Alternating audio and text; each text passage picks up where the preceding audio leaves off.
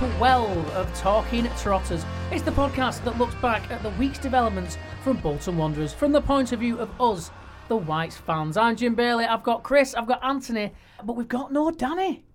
What's all that about? Boohoo.com or what? Oh, I'm gonna miss him this week, aren't I I? know. Who's going to cause loads of trouble? Chris will have to do it this I week. know, yeah. And the reason he's not here, get this, he's gone to Vincent Kompany's testimonial. Traitor. I know. Uh, And Vincent You Kompany's not can't even do playing that. because he's done his hamstring. he, he said in an interview earlier, and it's just typical of me, innit? yeah, he did. He said, Vincent Kompany, not Danny, I mean. I was thinking I knew you on about. Although, yeah. there's something very nice that we posted just as we started recording this. Martin Petrov's playing. Yeah. Oh. Blast from the past there, isn't it? Mm. There you go. He'll be there with his city hat on, matching with Ireland's. Who done it? Oh, Yeah, yeah. Got Martin Petrov. but yeah, less about City and Danny, Yeah. who's not bothered to join us this week. And we've got plenty of Bolton stuff to talk about, even though we didn't actually have a game at the weekend. I don't know, does that kind of feel a bit nicer in that it feels like it should be a more relaxed episode this week? Kind of. I mean, to be honest with you, not having a game, I know it was because we were supposed to be playing Bury Yeah. and nothing to do with the international break. But the fact that it happened in the international break, and obviously we we're in the championship last year, Mhm. it didn't. I didn't even. It, like, I didn't miss the fact there was a Bolton game, even though. I mean, obviously, I missed it, like, as in there wasn't a Bolton game, but I mean, it didn't feel weird because I'm so used to having the international break be no Bolton game. did you just say Bolton relaxed? I, I, I'm going to put my feet up if that's the case, Chris. You know, Well, we've to be never had Put honest- a... your shoes back on, Yeah. they stink them. No, that's that's David next door. That. harsh. but I, I think we can say it in a sense now that the takeover's been done, the management's been sorted out, and as we get round to, the season tickets have been dealt. Yeah. Just the kit now. You know, all of a sudden, it feels as though a bit of normality has resumed at Bolton Wanderers Football Club. Yeah, it has. Because And the first nine episodes, it felt like a slog. It felt so negative. And then repeating last week's episode, it felt like one of the most positive that we've done so far. yeah, it, it did. And you're right, the atmosphere has changed for fans. Because let's ho- let's be honest, there was a lot of people, including myself, that were expecting the worst. Mm. As I said last uh, last week or the week before on this podcast, and as I said earlier on on my show on radio, I had in my head written an intro for this podcast as if it was the last of Bolt Wanderers. Yeah. that's how real it seemed that we might not exist. And then obviously everything's turned out Millos in respect to the with the, to the takeover, and we move on. And there is an optimism now around the club, and people are excited to see what these new players are going to do, and excited to see what the new management team's going to do. And that, that, optimism and excitement hasn't been around Bolton Wanderers since we were well, probably since we were last in League One. Really, I mean, I know we had the the staying up year, but a lot of that season, because we were down there and fighting, it wasn't the most positive season in the stands. From the, you know, there was a lot of Parkinson players, boring, negative football. This is rubbish. We need to be doing better than this. People dreaming that we should be in the playoffs and all that kind of stuff. When we were obviously scrapping to stay up. But for a truly positive, optimistic season, last time we were in League One, you know, it was Anderson's first season at the club, and things were ticking along all right. It seemed, in with that regard, we were we'd just come out of a, a load of trouble and got away with it, and we were marching on towards what we assumed was promotion and what was promotion in the end. It was a much more optimistic time, and now it seems kind of ironic that we're back at this level, and that's when this optimism seems to be kicking back in. Even though we've still got that monumental points deficit to overcome, it, it doesn't matter. And the fact that it's going to be a slog, it's going to be a difficult season, everybody knows that. Doesn't seem to have affected the positivity around the club at this moment It's, in time. it's all because the club was so close to being liquidated and no club. That's why everybody's like, yes, we've still got a Yeah, club. and We're not bothered about the points deficit. We're just bothered that we've actually got our club. Yeah, and it, and it, it is kind of a change. It changes your priorities and your viewpoints, really, doesn't Yeah. it? Because it used to be about how we're going to get promoted, how we're going to get relegated, and this this summer it's been, are we going to play any more games? Yeah. Have we got a club? And now we do, and we've seen, you know, just you know, a few a few miles down the road, Yeah. the opposite end of that spectrum, and what happens when your club goes. And even though I was ninety percent sure at some times that it was good, mm. that was what that our fate, I still can't imagine what it would actually be like. to know that your club's gone. I guess that's been considerable benefit now that the situation vis-a-vis Bolton has been resolved a little bit. I suppose as fans we can feel a bit more thankful with what's happened with Bury and what's been happening with our own club that all of a sudden the fans that had this superiority complex imagining well Bolton should be always challenging for Yeah. the upper echelons because we're Bolton Wanderers. Targets have been set a little bit more realistically this time around. It's not as bleak as it once was. It's like you said a bit earlier on, and all right, the points deficit might uh, detract a little bit from what's going on, but at least Bolton have a club to Yeah. be able to support. Exactly, yeah. Well, it's going to be more enthusiastic as well. First, obviously, home game with the new managers in charge, and if they win, just imagine the scenes. It'll be incredible. Oh yeah, I mean, of course, we've got Saturday when we mooch off to the New York Yeah. Stadium for the first, like the first full stop game Mm-hmm. with the new management team, and I'm assuming a, a decent chunk of the new fans. I mean, it's new fans, a decent chunk of the new players. It's all right. We knew what you meant. but I should hope now that they're playing for us, they are new fans. Well, um, It's even better for the fact that it's been announced earlier today. It's It's a been com- sellout. yeah, completely sold Brilliant. out. 2,500 people heading to Rotherham, and for what I think will be a really interesting game because these players don't have, oh well, haven't had that much time to start getting on the same page as each other to mm. truly bed in as being a cohesive unit. So it's still probably going to be a very tough game. I mean, it wouldn't even surprise me if you didn't see all of those new signings play. I mean, obviously we know what's happened with Joe Bunney, which we will come on to later. But I do just think that people should maybe just you know, like like, you've, like we've already said, like temper that expectation just a little bit for this game because it is going to take a while for them to start getting on the same page as each other. I would imagine that there will be a few of the young players still sprinkled into the side. Hopefully, the, the players we've seen do well, Politic and Zouma and the King's Arms. Yeah. Mm. Sorry, I thought you were referring to a pub then, not Callum King Arms. I decided last week that whenever I mention Callum King-Harmes on this podcast, I am just going to call him the King's Arms. He could be a darts team by himself. He could. He might be good at darts. I don't know. I've never spoken to him. Maybe we'll get him in. You can share his football in darts and drinking secrets. Who knows? He But shouldn't have any drinking secrets. He's too young. Although I know he's 19. And is he 19? Oh, I'm not sure. uh, to be honest, they're all so young, aren't Yeah. they? You Yeah, kind yeah. of Well, forget yeah, what their actual age Well, if you are, Not li- on the off chance that you are listening to King's Arms, you shouldn't be drinking too much anyway. You're a professional footballer. Come on. Although it never did first. David Wheater too much out. No, it didn't. But David Wheat is an anomaly. He's the kind of man that he's like, I'm feeling a bit tired, so I'm going to have a pint of ale to charge myself up and crack on.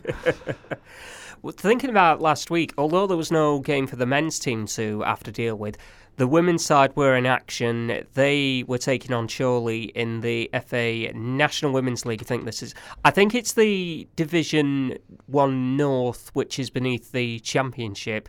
I only say that because the two teams got promoted: Coventry United and Blackburn. They are in the women's championship right now. Yeah. So I think that is the level that Bolton find themselves at currently.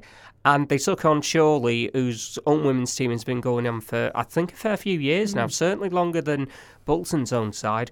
Didn't matter in the end, Bolton won by two goals to one. So, Go on, girls. yes. Yeah, that's what we like to see. What was quite nice was we ended up posting about the result on our social media channels, and Dave Evans, who I think is a bit of a regular correspondent, or he's starting to become a regular correspondent, saying, Went to the match last night, really impressed with what I saw. I think I'm going to be going to matches on a more frequent basis. And what's quite nice is, again, we're recording this on a Wednesday. It's been announced today. You know, we mentioned last week, non league day, 12th of October. Oh, yes, yes. Well, they've launched a Women's Football Day Oh, very good. weekend for the, I think, 16th and 17th of November. Good. Brilliant. So I think the idea is if you want to go and see a local women's match, whether Bolton are playing home or away, I would have to check the fixture list once again to be absolutely certain of Let's that. hope they played at the Uniball.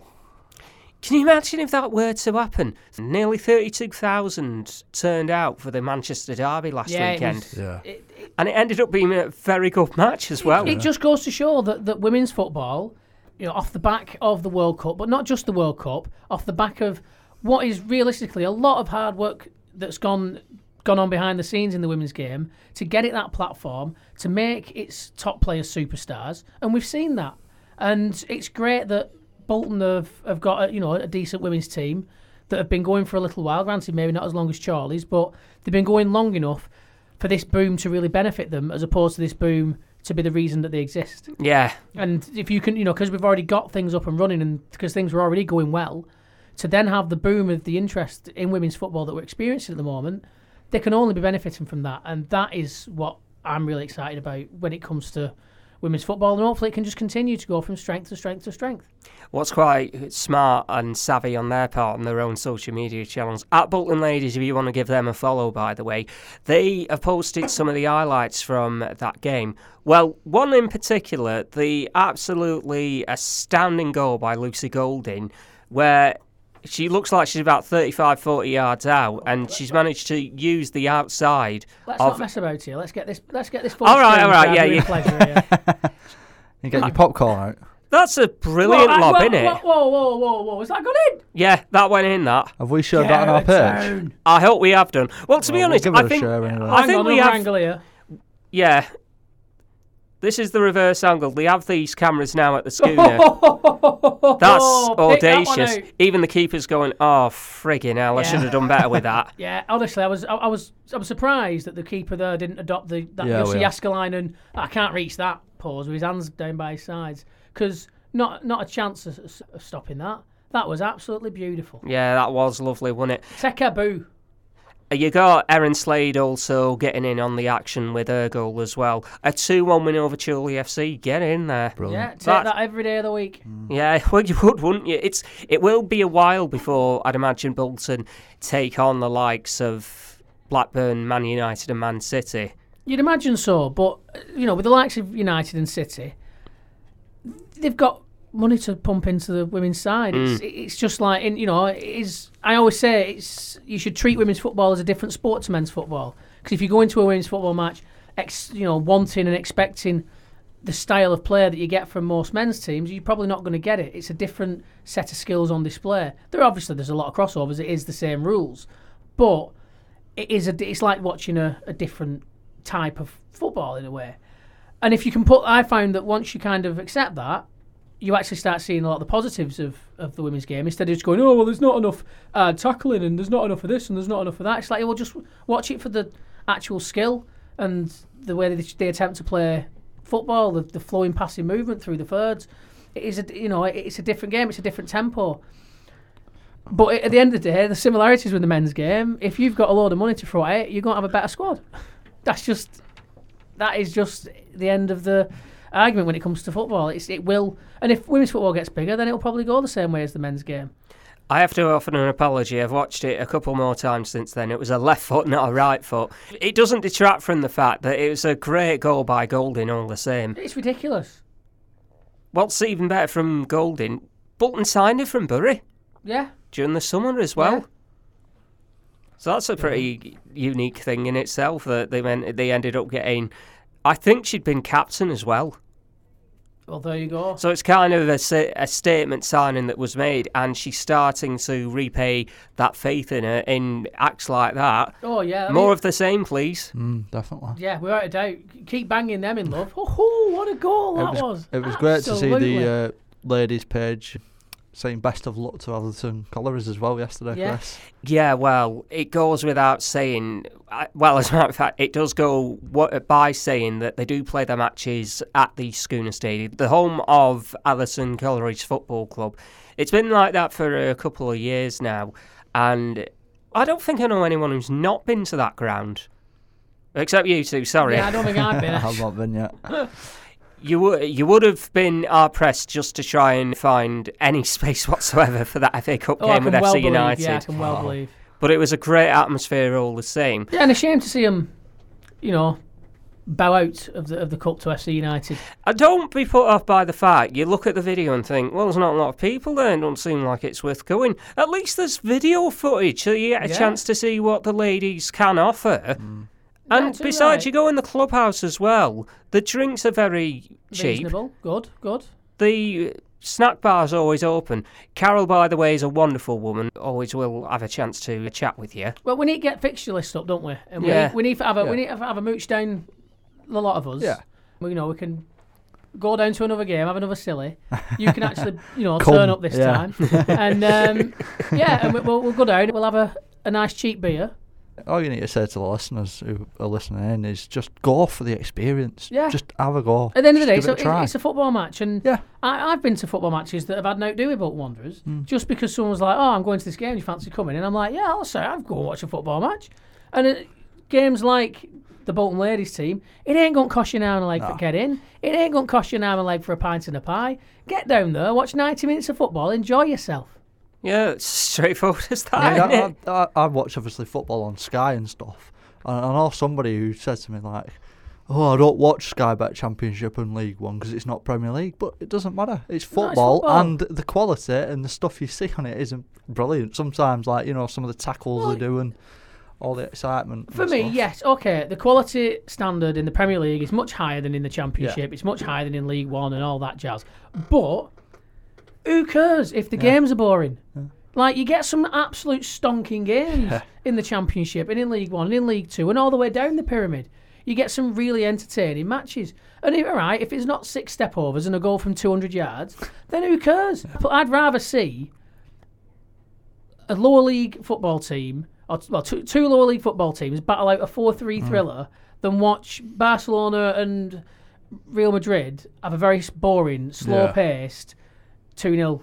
You know, it, yeah, I, I, you know, watch Barcelona play a smaller team and just dominate the possession for 80 minutes, win 4 0. It's like, well, where's the entertainment there other than watching one team just pass a ball around? Mm-hmm. If I wanted to do that, I could just go down to training and be like, right, lads, we're doing a passing drill, pass it. Come on, Dale, pass the ball, mate. Come on. You know, Next point of order. I know it's we've said it's been a bit of a quiet week on the whole, f- certainly from the men's side of things. That's not to say stuff hasn't been happening. Last Friday we got the news that former left back Andrew Taylor announced his retirement from the game. that's a shame, really, because we could do with a left back.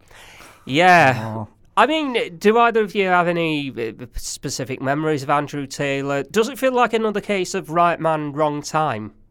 Maybe he seemed to be involved in the club when you just kind of after we were quite good. We were on the way down when I was going to say he surely does rank higher in fans' estimations. Whether they're, they're high enough uh, or anyway, he's got a few more fans of the club than Dean Moxey had, for example. Well, yeah, yeah, and um, I don't think he was somebody that people were like that. Andrew Taylor's shit, get rid of him. He was there and he, he put in the effort. All right, yeah, might not have always been the greatest football on the pitch, but you could never look at him and say he's not trying. You could never look at him and say he's he- he's not he can't bother today. He'd always there, but he'd always be there giving you hundred percent. And if he did make, if if he did get caught out, it was usually just well, he's just been done. You know, he's just he wasn't good enough to deal with that rather than oh he's made the right balls up there he could have done better. I and I can deal with that a lot more than players who can't be bothered or players that make stupid errors. If it's just a matter of like well that that striker was just better than you were fine It almost feels a bit like when Bolton got in Karl Henry and Gary O'Neill, two very good central defensive Yeah. midfielders for the level of football Bolton were at. But at the same time, you wondered, oh, I wish we'd got them about five or ten years Yeah. ago. And I suppose if you're going to be fair to Andrew Taylor, that sort of falls into that category. Can you imagine what he'd be like if he was 27 or 28 years Mm. old? It's that good that we couldn't have had him I'm just looking at his apps, and it, between 16 and 17, when he was on loan, he made 34 appearances. And then when he obviously signed 2017 to 2019, he made 46 appearances. So there's someone who was devoted Yeah. to the cause. a decent amount of appearances No goals though. well he's a defender, left back you know Last I mean, goal was with Wigan. not every not every left left back can be Emric Pedersen all right banging him in like the goal machine he is And obviously he was there as the PFA man as well when Yes. all the stuff was going on. Yeah, so it was like, that's actually quite a that's nice. probably why he's retired I'm, I've had enough of this now Well, to, to be honest, he could probably have a bit more of an elevated role behind the scenes working Yeah. for the PFA. yeah Who knows? He could end up being the chairman. Because Lord knows Gordon Taylor's been in charge for A long, long time, yeah. yeah.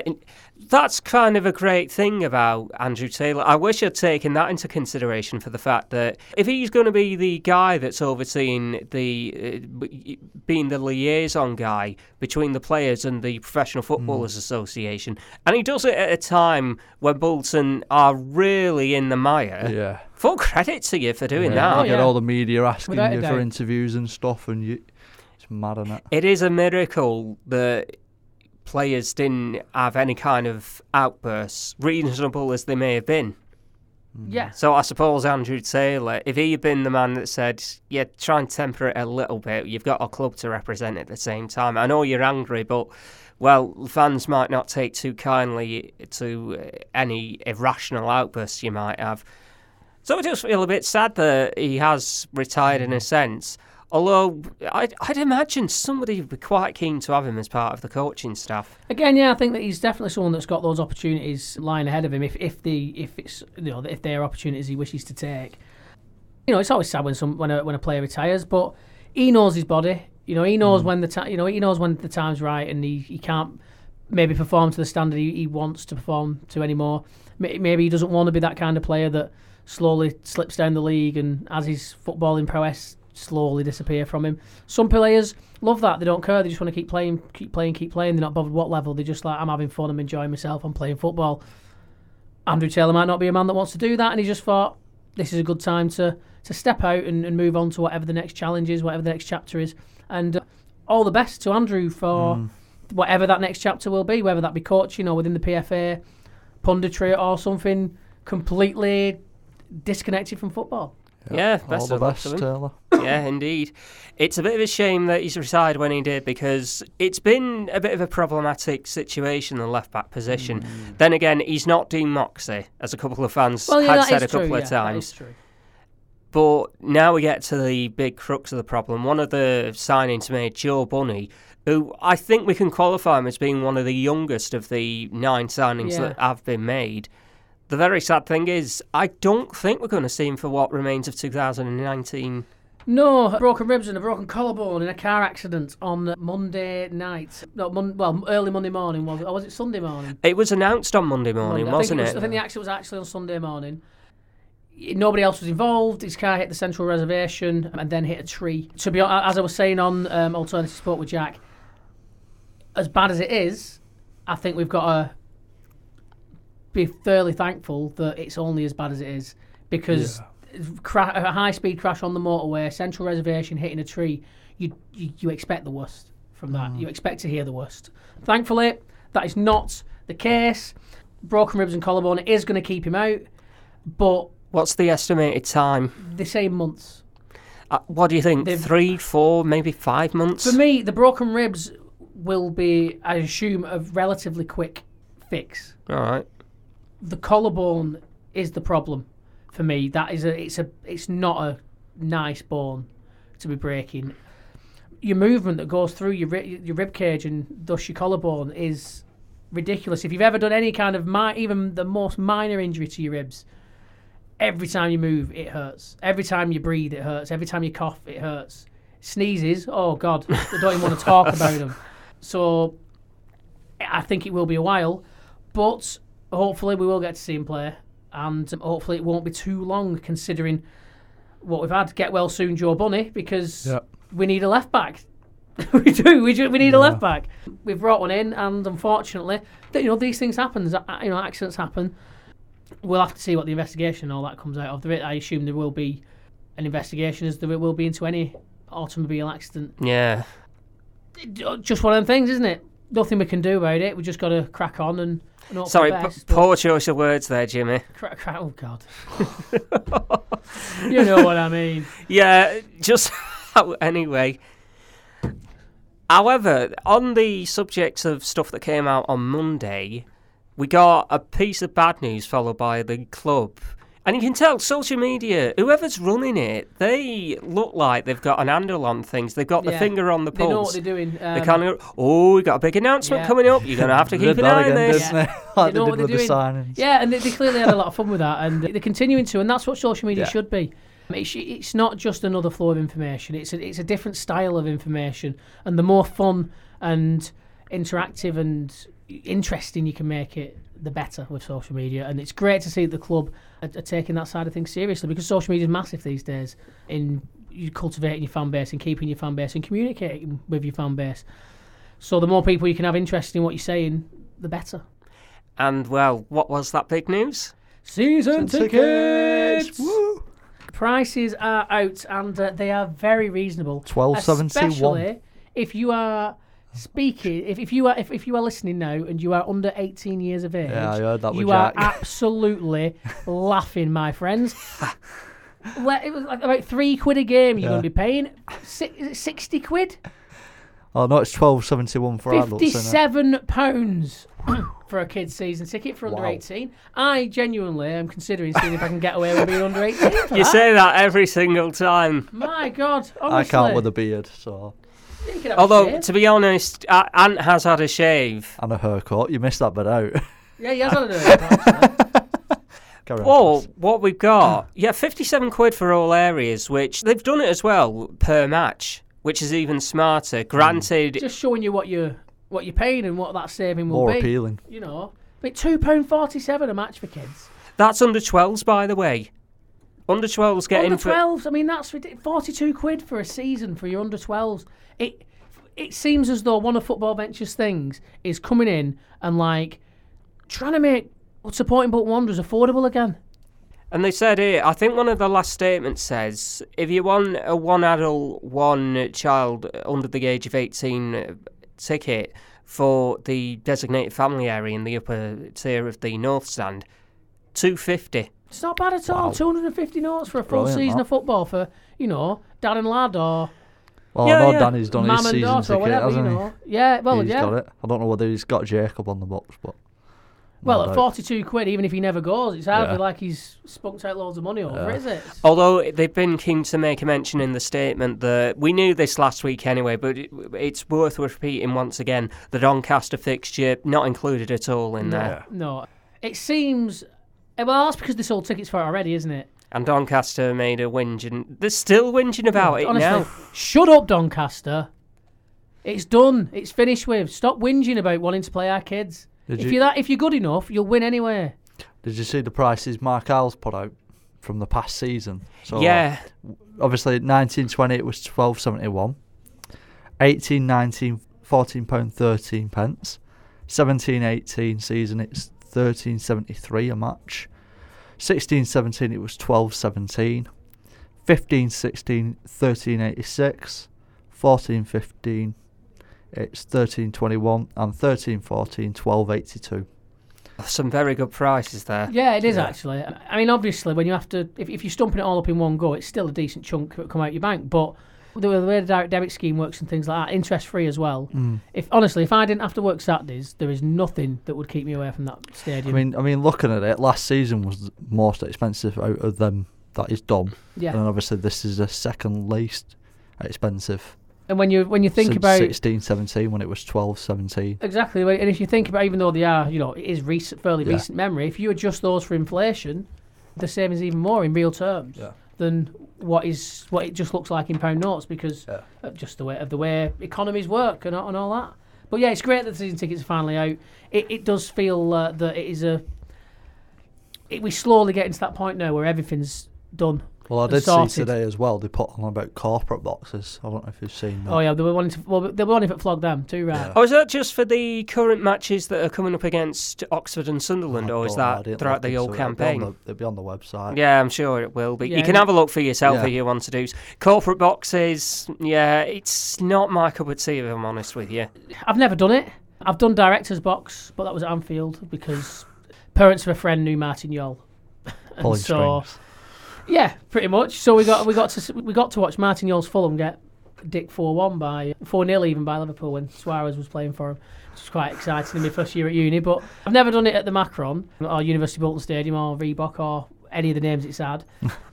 but I can see why businesses get them to take clients to, and if you want to impress a client and you want to take them to, to the football, you get a good bit of value at Bolton, I reckon. And it'll be good for the club. So if I had a business and I could, you know, that was a legitimate thing I could do, I think I'd probably have one to to help support the club. And because if you've got to, if you've got got to get clients and you've got to go and entertain them, well, why not go and do something you want to do while you're doing it? Get yourself a corporate box.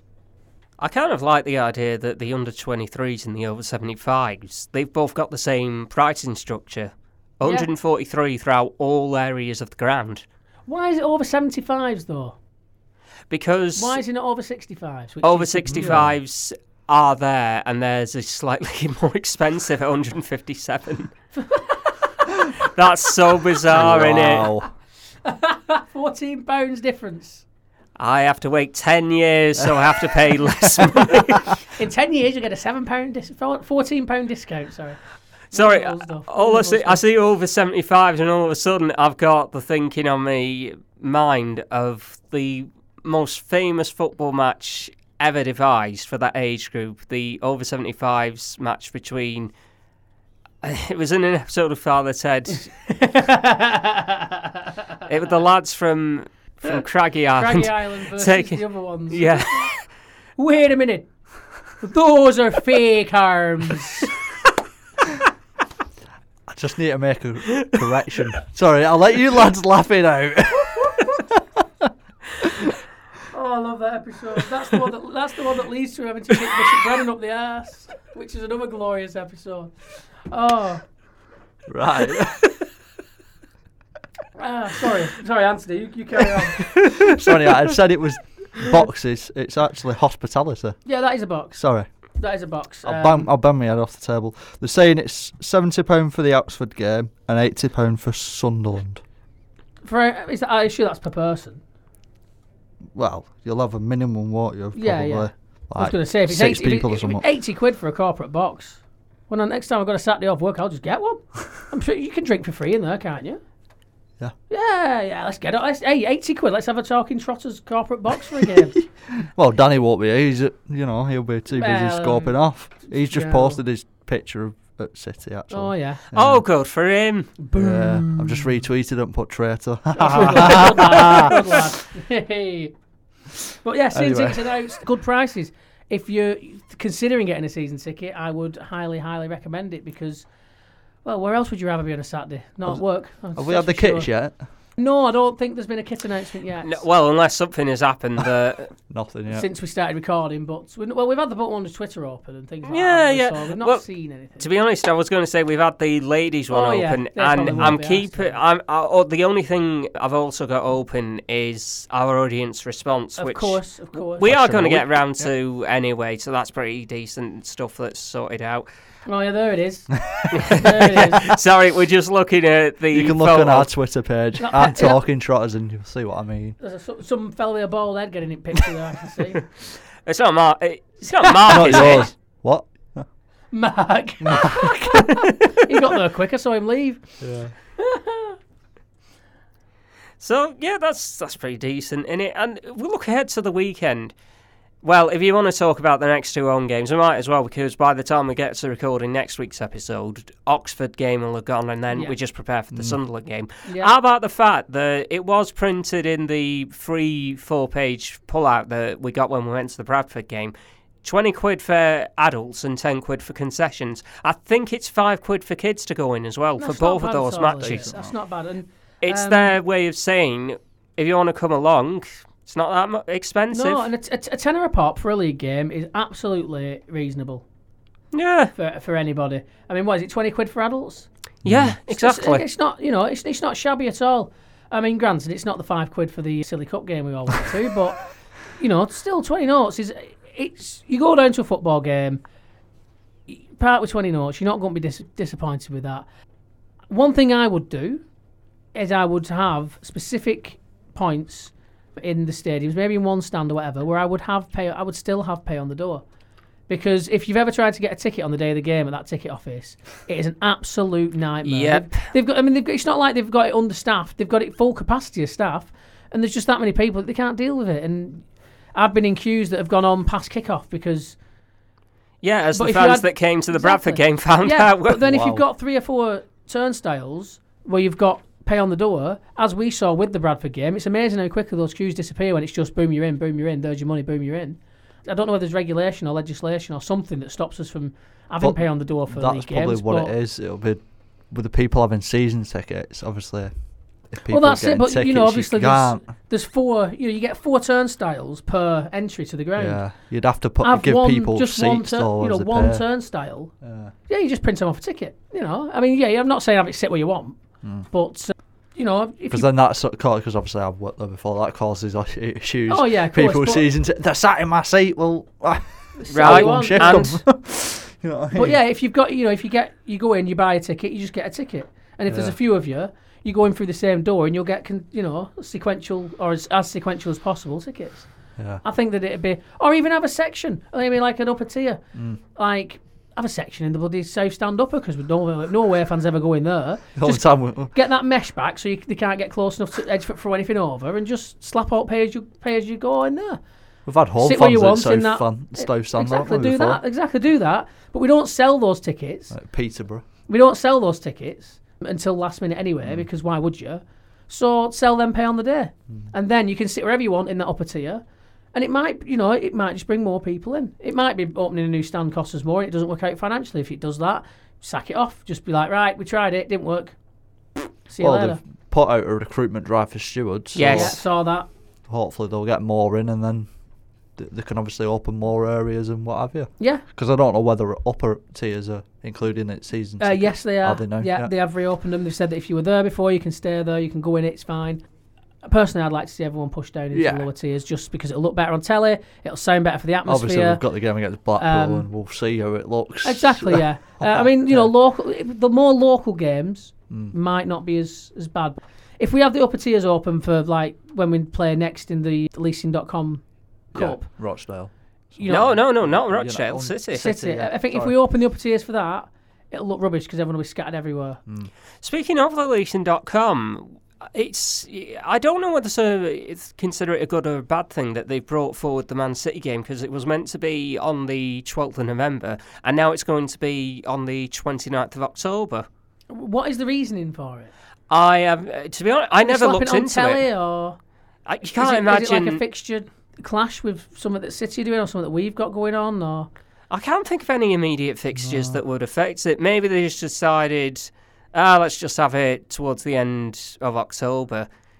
I don't think anyone's going to cry just- too let's much. just are they? decided let's just have it here Yeah. instead. What day is it on? It It's wouldn't, uh, su- it wouldn't surprise me with the EFL if I'm perfectly honest. Tuesday, the 29th of October. So at least you get another Tuesday fixture in, Yeah, don't you? yeah. That isn't a league match. And hopefully it'll be. Hopefully they'll do that. Fiver on the door, pay it, sit where you want. And we'll all be there, hopefully. Because, but oh, it works. People will go to a football match if it's only a fiver, even if they look at it and go, "It's, it's going to be a crap game." That, or I'm not interested in the leasing.com cup. Doesn't matter. You put a fiver on, and people like me dad will go. Hmm. And my dad won't go because football's too expensive to sit in a stadium where he can't drink and look at the pitch. He can't have a fag, and it's too sterile for him. It's you know he, he he's a Burnden Park boy. He, he likes standing up and being squashed in and everything smelling slightly of wee. That's what he wants. But he said to me after that game, if it was if it was a fiver, every, if most games were a fiver, I would go every week just because it's a fiver. Why mm. not? yeah. and you will get that effect. And if you do that with the with the leasing.com cup games, or you know, do it with the FA Cup games if we have a bit of a run in that. Do it with the League Cup. Oh, well, we, we've already out that, haven't we? But We you knew know what I you mean. meant, yeah. Yeah. You know, cup games and things like that. Make them cheap. Get the people in because they'll get. Even if like five percent of people that are just coming down because Sonnet is a fiver, if they get the bug and come back again, Yeah. that's five more fans that are ba- coming into your ground paying the full price. Five more fans that are probably buying a cup of tea or a pint or a pie or a pasty or, you know, I don't know if they still do them weird curry boxes they once did, but one of them, you know, Yeah. buying stuff in the ground. That's how you make customers, which for football clubs are supporters and fans. And you've got to tempt people in to, to sample your wares. And fiver for a cup game, bob on. Can't argue any further than that, can you? And now, moving on to the question of the week. I said last week I was a bit. I don't know if disappointed is the right word. It felt as though we didn't give Phil Parkinson the send off that he might have deserved There was just everything. so much going on with the club Yeah. at the time. But yeah, I think that. I mean, I've said it before. Oh, Petrov scored. In that. You said it before Petrov scores. yeah, there you go. Yeah, it's it's it's one of them with Parkinson because, like I said, because there was so much going on with the club. But I've always I've always said that I thought he did a good job. I don't think that he could, you could have expected much more from him. I think that a lot of the disappointment that that fans felt and the frustration that they vented against Phil Parkinson was for two reasons. One of which their expectation of what we were supposed to be doing that season was just ridiculously off kilter. Yeah. People that were saying we've st- we, we, we stayed up, we stayed up with the skin of our teeth. We've done, we've added not much quality to the squad in the summer. Oh yeah, playoffs this season. That's what we should be aiming for. Shut up. And then it's not happening, and we're, we're fighting relegation, and it's not looking great, and everything around the club's going wrong, and they're turning around going, it's Parky's fault. Like, what planet are you on? It's Parky's fault. It's the fact there's no money. It's the fact that we've had transfer embargoes. It's the fact that the players we've brought in now can't play for us anymore because we've not paid for them. I think the achievements during the first two seasons might have been overshadowed somewhat by all the muck that went on during the 18-19 campaign. Yeah. Well, that wasn't his fault. That was ex- uh, exactly. that was the owner. Yeah. he, he, he had to deal I can with what he, you know what, with what he was given. I can see why people thought that getting us back up in that first season was part of the course, even though we were under embargo. With the squad of quality we had, yes, we should have been getting promoted that season, and we did. Yes, we didn't win the championship, but we got promoted. Tick for Phil Parkinson. Yes, it mm-hmm. might be what we expected him to do, but he did it. I didn't expect to stay up the season after, No. especially not in the manner we did. Well- and the fact that he kept on plugging away and fighting till the very end was a testament to what he'd done with the squad. Yeah. It's incredible for the fact that during that 17-18 campaign, they got two points from the first 11 matches. Yeah. And Bolton still managed to find a way to stay up. And I'm so thankful that a couple of people on Facebook and Twitter have said, Wilbraham, Yeah. that's the moment that, That they'll associate with. the, the overriding Yeah, because soon as that memory. I wasn't even at that game. I mean, I could hear it from my house. Literally, Yeah. I could hear it from my house. But wow, I mean that that was the moment, wasn't it? yeah So big thanks to Danny Guest on Facebook and to the Burnden Aces, which I don't All think on is the yeah. proper one. I think Yeah. I think it's just another s- Twitter handle that's called the Burnden Aces. Well, anyway, you, if if you've if you've posted and that's your Twitter name, you know we mean you. Yeah, that's fair enough, isn't Uh, but it? yeah, I, I must say though, some people, They're kind of going, the, like you know, when he handed in his resignation, yeah. they, I mean, know, as soon as the, the this is the welcome thing. soon- welcome Keith here at GTO. oh, the- it, that Twitter handle's confusing as hell. Don't try and read it out, Jim.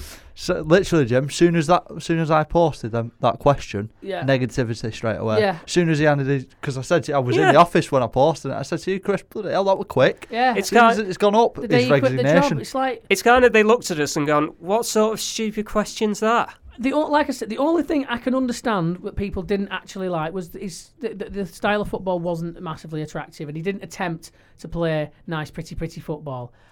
I know people want to see good football. I understand why people were like, "Look, I'm bored of the way he plays football." That's fine. That's personal preference. That that is an opinion, and you can't change that. But people that saying that he wasn't a good manager, I'm sorry, and there might be people listening to this who think that he wasn't a very good manager, and might take slight offence at the fact that I think that they're all talking shite. He did a really good job under horrendously difficult situations. If you didn't like his style of football, fine. I will not.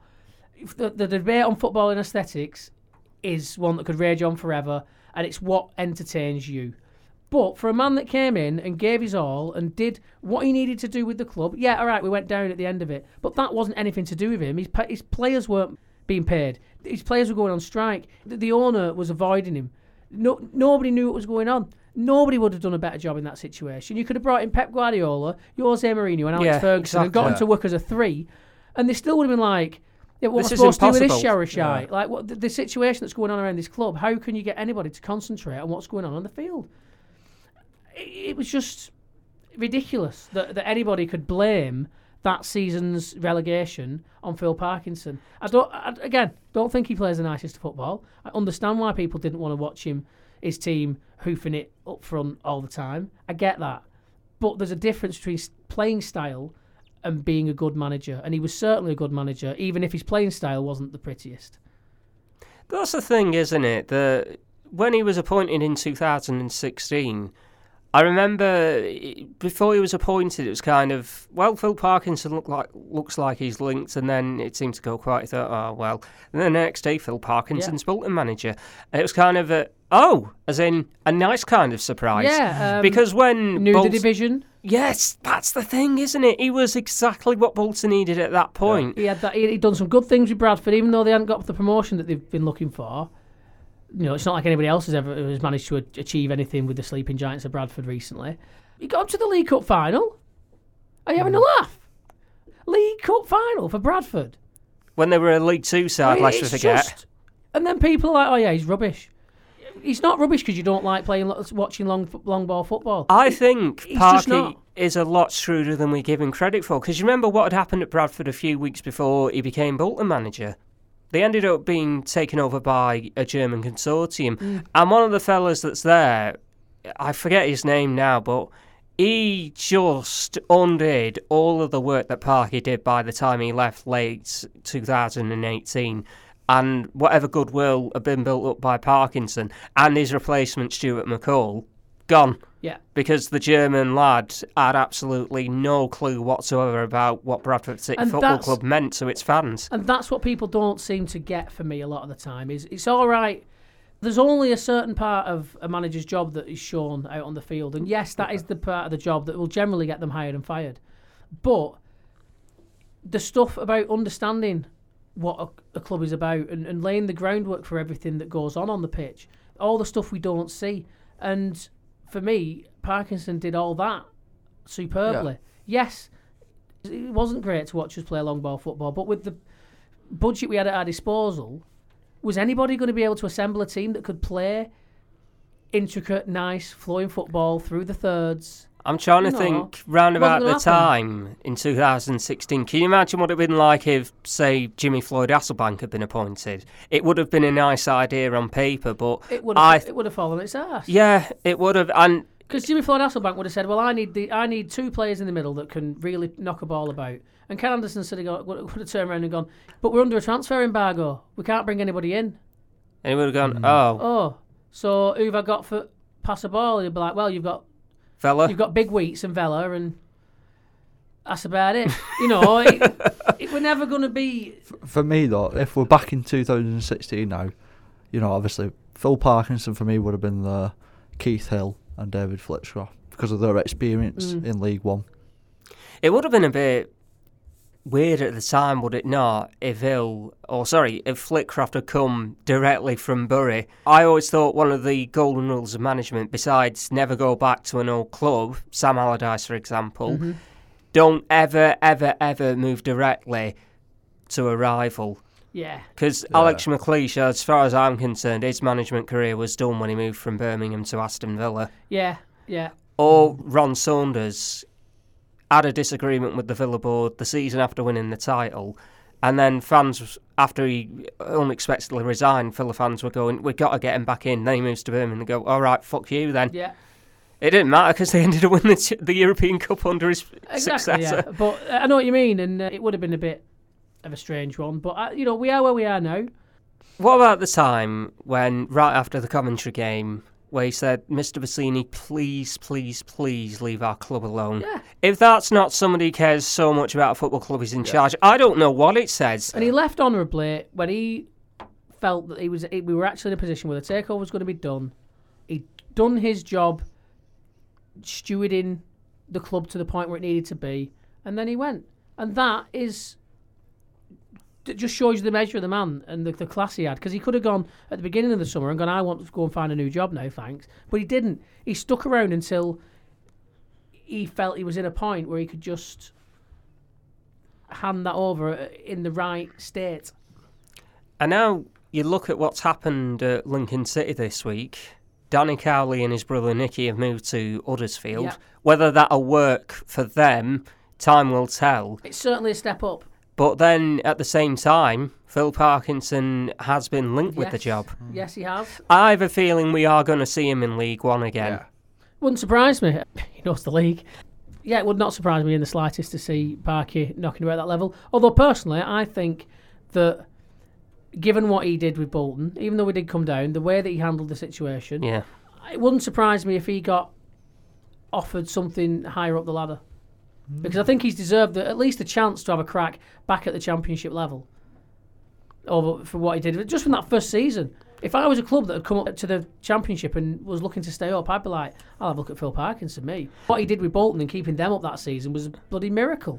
I feel as though another team that used to be a Premier League side, now they're not Stoke City, they just don't know what the hell they want to do under Nathan Jones because he seems like someone who is being let down by his players.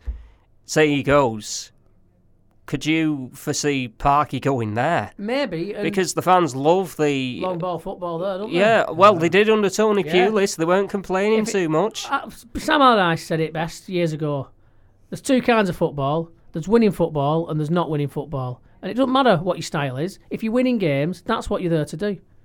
You're not there at the professional level to play a nice bit of tiki-taka football and narrowly lose 1-0. You're there for win a game. And if the best way you win a game is to smash it up to Kev D and have him flick it on to a Nolan or Stuart Holden. a Pedersen or, or a Stuart Olden or whoever, then so be it. I, I'd rather watch Bolton Wanderers win a game ugly than lose a game pretty any day of the week. It works. Yeah, definitely. Unfortunately, all this um, this has been a bit problematic for the fact that I've gone. What the hell am I going to do for the question of the week for the next one? Oh yeah, what have we got Well, for this week? I Oh. might, Oh, aye, hang on. I I'd- might nick this off Marc Iles All right. because obviously we've. Uh, is it anniversary you said of Eddie Davies? Yeah, Eddie Davies. Uh, uh, at time of recording, uh, which is Wednesday, it has been one Yeah. year Yeah. since Eddie Davies passed away. Um, obviously, all our thoughts with his his, his Yes, family and his definitely. friends, which also means that it is that yesterday was a year to the day where Eddie Davies saved our club again with that uh, emergency loan. I don't think that we can really underestimate his influence on the football club. I mean, the guy forgave a hundred million pounds worth of debt to make sure that we didn't Mm. go under. That is, if, if I mean, that just shows how much he loved that football club. Well, this is the tweet Marc Iles has put out at six minutes past eight. Eddie Davies showed BWFC heights they couldn't possibly imagine, but it's a valid question to ask whether he left them incapable of coping with his legacy. See, it's a bit difficult. I wonder, looking at that as a question of the week, Mm. where do you stand on Eddie Davies? Because my worry is we're going to get even more negative reaction. Well, that's true. Yeah. Because think of. I think I do know a couple of fans that said it is Eddie Davies's fault and that he made people like Phil Gartside the fall guy. I don't personally think that, Mm. No, Uh, I don't. but you could kind of see why fans would think Yeah, that at the end of the day, Eddie Davies was the money man when the bottom fell out the club the first time in recent memory. So I can see why people believe that. But Eddie Davies wasn't running the business. Eddie Davies was just providing the funds. The people running the business are the reason that the business was set up in a way that when we dropped out of the Premiership, we couldn't survive with the losses.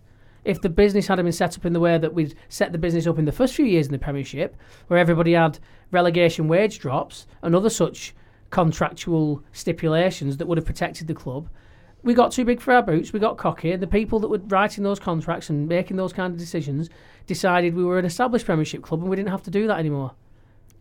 And then we went down, and then we were playing Premiership wages in the Championship. And all of a sudden, again, thinking back to the pilot episode, you could tell there was no plan whatsoever in the event that Bolton didn't get promoted back at the first time No, of asking. And, and honestly, and I know that obviously he wasn't to blame for ev- y- y- you know the timing of it means he can't be to blame for everything that went wrong at Bolton. Or, but if I got the chance to sit down and, and speak to him, my first question would be, Dougie Freedman, why did you decide to change the entire system to fit in one player It was on the last day of the season when we were looking like we were going to be in the playoffs, and it screwed it up. And as soon as we went 2 0 down, he took that one player he tried to ac- accommodate off, changed the system back to what we'd been successfully playing the few weeks before, instantly got back into the game, and just couldn't get the winning goal. If we hadn't have screwed up at the beginning of the game against and that game against Blackpool, we'd have got in the playoffs. I'm not saying we would have won the playoffs. no, But had we have done, who knows? If we'd have gone back at that first attempt, if Dougie Freedman hadn't have had some kind of weird mind lapse, I uh, think that he had a few of them.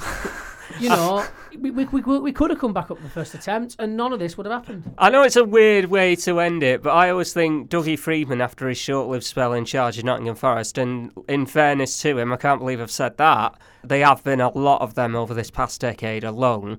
But I'd imagine after he became sporting director at Crystal Palace, his job is officially right. Dougie, go in this office, go in this office right here. Yeah, don't worry, we've got a lot on your plate. Close it up. Right, let's get some serious business Yeah, done here at yeah, Crystal Palace. yeah. Don't, Don't- worry, Dougie's not coming out of you that for the you old stay there, Dougie. You don't touch a thing. yeah, but yeah, there you go. I don't know. Maybe for the for the question of the week, you could keep it Eddie Davies related, and you could maybe look at we could look at the dates of his spell in charge of the club when he took it over, and be like, what's you know what's your favourite memory from that? Because let's be honest with you, hmm. there were some that's halcyon better. days. Yeah, they That's were. better. You know, back to the Premier League, European adventures, beating United at Old Trafford two seasons running. Oh, that's an anniversary today as well. Ooh. Kevin Nolan, that's a 1 0 win, which I watched on the big screen at the, at the Reebok. I mean, wow. It seems bizarre to think that it was now that long ago. How time flies. Yeah, it really does. It really, really does. Hey, maybe one day we'll be back up with them dizzy heights. Ah, yeah. That's what we've got to hope for. But yeah, that's what I'd su- that's what I'd suggest. Yeah, I think there. that's a Yeah, pretty suitable decent, one, yeah. and that's going to wrap up this week's yes, episode. It is. Social media, then you can follow us on facebook.com forward slash talking trotters. You can tweet us at Talking Trotters. Danny's not here, so you can uh, get us on the email talkingtrotters at gmail.com. You can also get us on the Instagram, Talking Trotstagram. And uh, yeah, we're available on plenty of different podcasts and uh, podcast providers.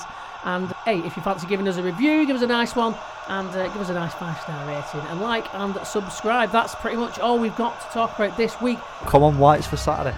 Yeah, two right. Let's hope we get a win, and that is all from us. So Bye. it's uh, good night from me, Jim Bailey.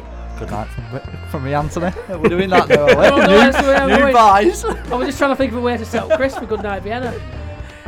I'll do it simply. Sorry, Chris. Good night, Vienna.